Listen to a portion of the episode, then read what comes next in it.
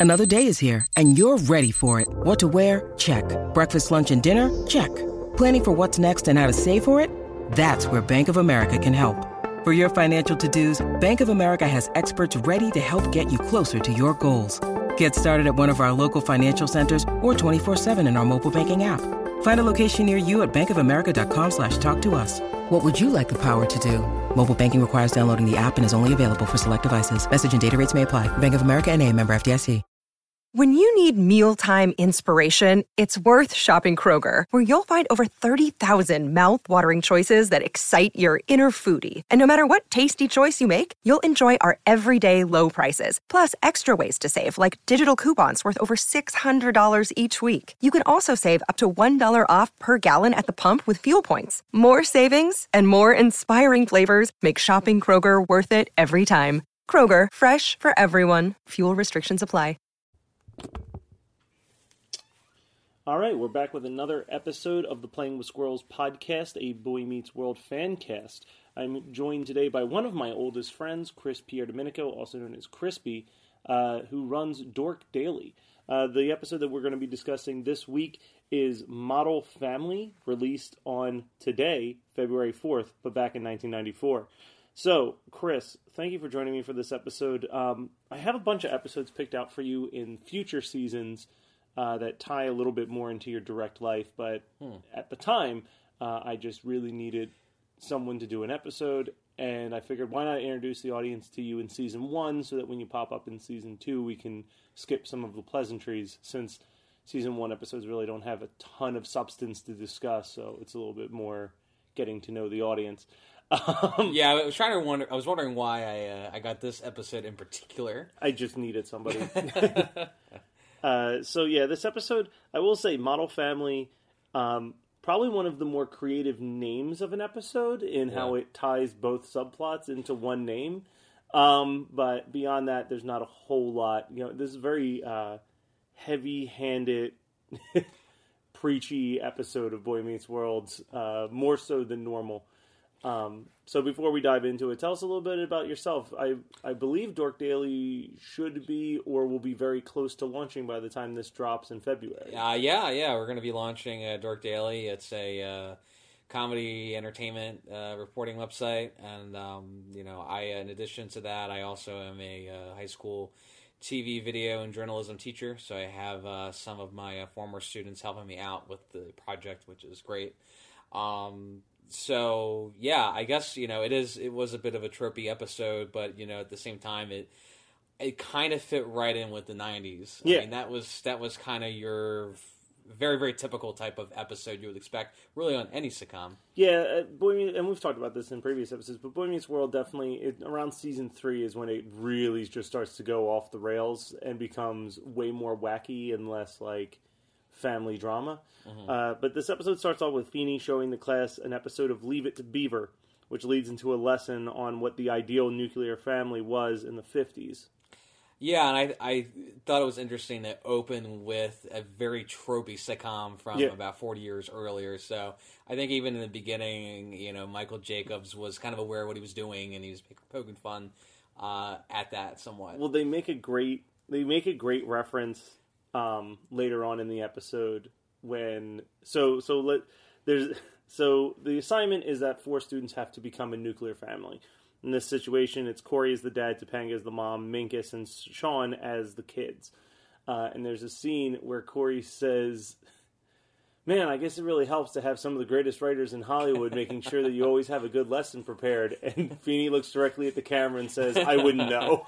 yeah, yeah, I, I caught that. I, I thought that was very, very clever, and so, and I, I think Boy Meets World kind of became known for uh, breaking the fourth wall, and I think this was probably one of the, or maybe, maybe the first instance of it. One one of the past guests on this show was the host of a former Boy Meets World podcast called "Kid Gets Acquainted with the Universe," Yes. named after one of the best episodes of Boy Meets World, where Eric gets cast and "Kids Get Acquainted with the Universe," probably the most fourth wall meta Uh, yeah, of the whole series.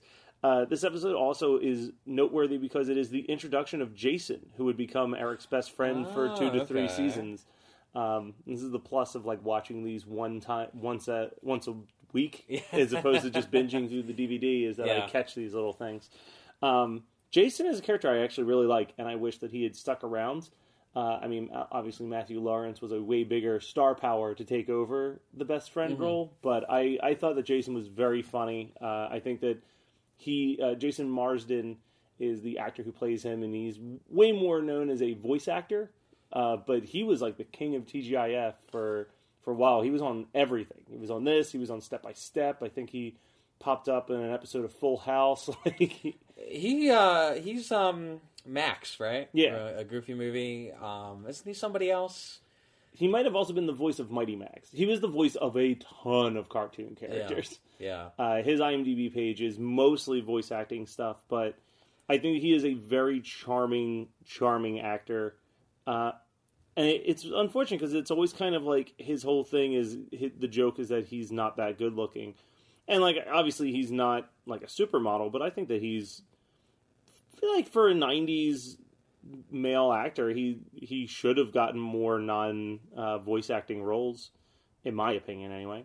Well, you know, I think you know back then, kind of the idea that the you know a shorter guy was not very attractive. I, I think they kind of played well, up that joke. It's even offensive because he's like the voice of Thackery Binx in Hocus Pocus, but he doesn't even get to play the actor who gets turned into Thackery right. Binx, and he's only in two scenes. Yeah, like just yeah. give the give the guy a little bit of screen time. Um, the focus of this episode, beyond the ideal model family, which is the A plot is the B plot, which is Eric becoming a model. Hence, why I think that the the name Model Family is actually a really creative one.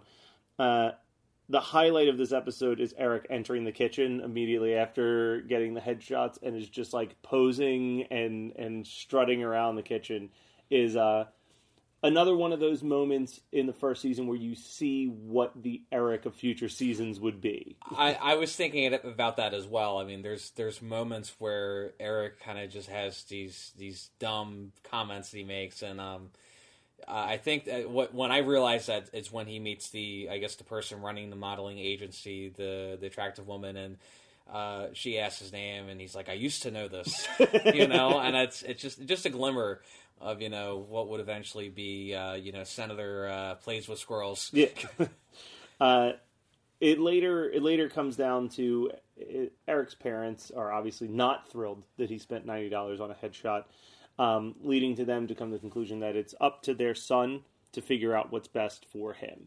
Um, and Eric realizes that he's been scammed and goes to storm back to get his money back, and that's when he finds out that he's actually got a modeling gig and he's very excited and decides to quit the store to model full time.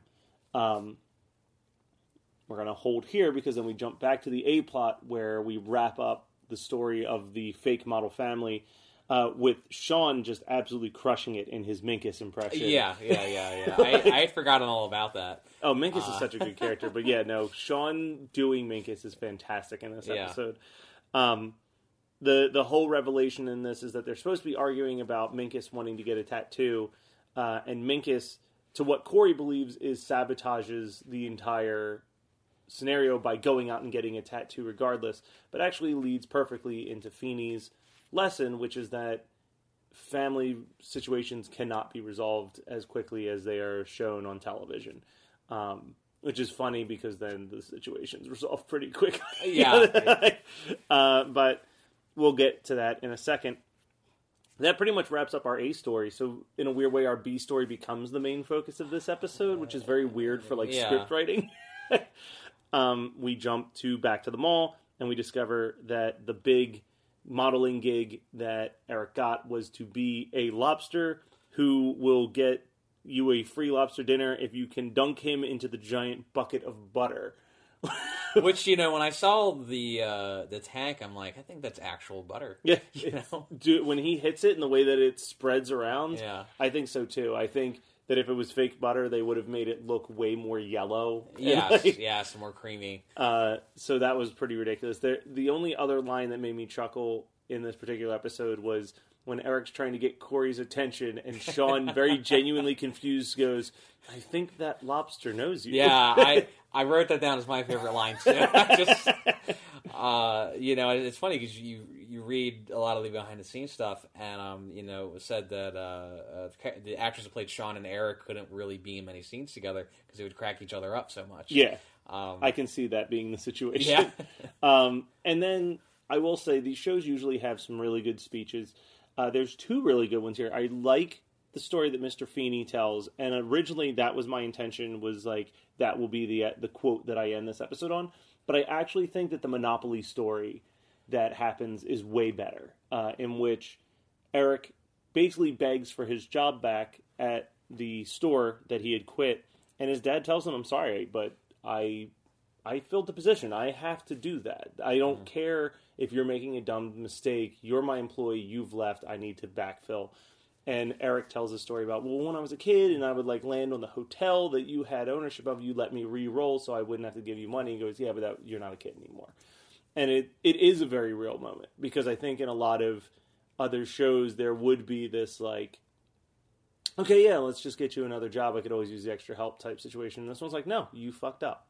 And like that's yeah, another show you'd have the full house music start to play, Yeah. and it would be resolved. So you know, in that case, it does break from the I think the standard trope at the yeah, time. they find a middle ground. Eric has to work the the way crappier back at the front of the line or back in the return to the back of the line in the chain of command position. Uh, so I I think that that worked uh, really well. It looks like I did not prepare properly battery power wise. So let's wrap up uh, a little bit quicker than usual. Chris, tell me a little bit of like your history with Boy Meets World. What are some of your fondest memories, favorite moments, etc. Oh gosh, I mean, I would watch Boy Meets World. I, I probably got into not early, but I would say that um, probably when I was in middle school. I think that was around the time season three was big, and uh, I just started watching it. I just I thought it was funny, and I just related to it a lot. I mean, it's kind of I, I think at the time it's. I mean, I related to Corey a lot. We both had bad hair. We were both unpopular, and um, you know, kind of having our own sort of avatar on a show, I think was just very enjoyable for me to watch. And I think I, I think for that reason, I pulled a lot of life lessons from it. You know, I think you know later in life, um, becoming a teacher, I really kind of appreciated how uh, with the amount of respect that the show treated teachers with Yeah. um, and the amount of influence they had on the characters, and just you know, kind of looking back, I think I appreciated that even more. Um, so, you know, I'm not ashamed to admit that when Girl Meets World ran, I you know I was 30 years old and watching Disney Channel every Friday night to just see the next one. Um, you know, even though you know, obviously, uh, you, you know, wasn't as great of a series, but you know, it certainly it certainly felt like it was kind of rounding everything out pretty nicely. Right. And do you have a favorite Boy Meets World moment? Oh god, any moment? Any moment, any season. so many. Uh, but I think maybe one of the funniest moments to me that makes me laugh the most is uh, the wedding of uh, Corey and Topanga, and uh, Corey and Sean are having a fight, and and Sean storms out, and Corey says, uh, Sean says like, "Have a nice life," and Corey says, "You too, trailer trash," and Eric just laughs and goes, "Ha ha, Sean's poor." and it's it's just like it, it's just totally funny moment in the middle of something very serious, but it was just so funny. Yeah, it really does break the tension of that particular scene. I always remember that sequence. Um, all right, well, as we're wrapping up, it's a very short episode, but these are all usually 20 minutes or less anyway. Uh, where can people go to check out Dork Daily? Uh, you can go to dorkdaily.com. You can also search for us on uh, YouTube or also on Facebook. So check us out. You know, we have uh, comedy sketches, but also a lot of reviews of uh, more uh, very recently released movies and TV episodes. So check it out. All right, thank you very much, and you'll be back in season two. I'm Yeah. sure there's a there's a episode about running journal a journalism class, and there's also one about running a TV studio. So I'm I- sure you will be there for both. I can't wait. Thanks for having me. Dad, do you remember when I was little and we used to play Monopoly and, and I'd roll the dice and land on Boardwalk while you had a hotel on it? Yeah? Well, you called a misroll and you let me roll again. Yeah. Well, Dad, this modeling thing, I I misrolled. Yeah, but you're not little anymore. You wanted to make your own decisions, live your own life? I let you. Oh, I know, but come on, Dad, just for old time's sake. Can I be little again? Well, Eric, I'm not always going to be there to give you another roll. I I know, but you're here now. I mean, you're my father. You're supposed to help me. Can I have my job back, please? No. But we could use some help on the weekend night shift. My old job? Goodbye, Friday and Saturday nights. What's the difference? After those two girls tell all the other girls about your secret life as a lobster, do you think you'll ever date again? I'll take the job.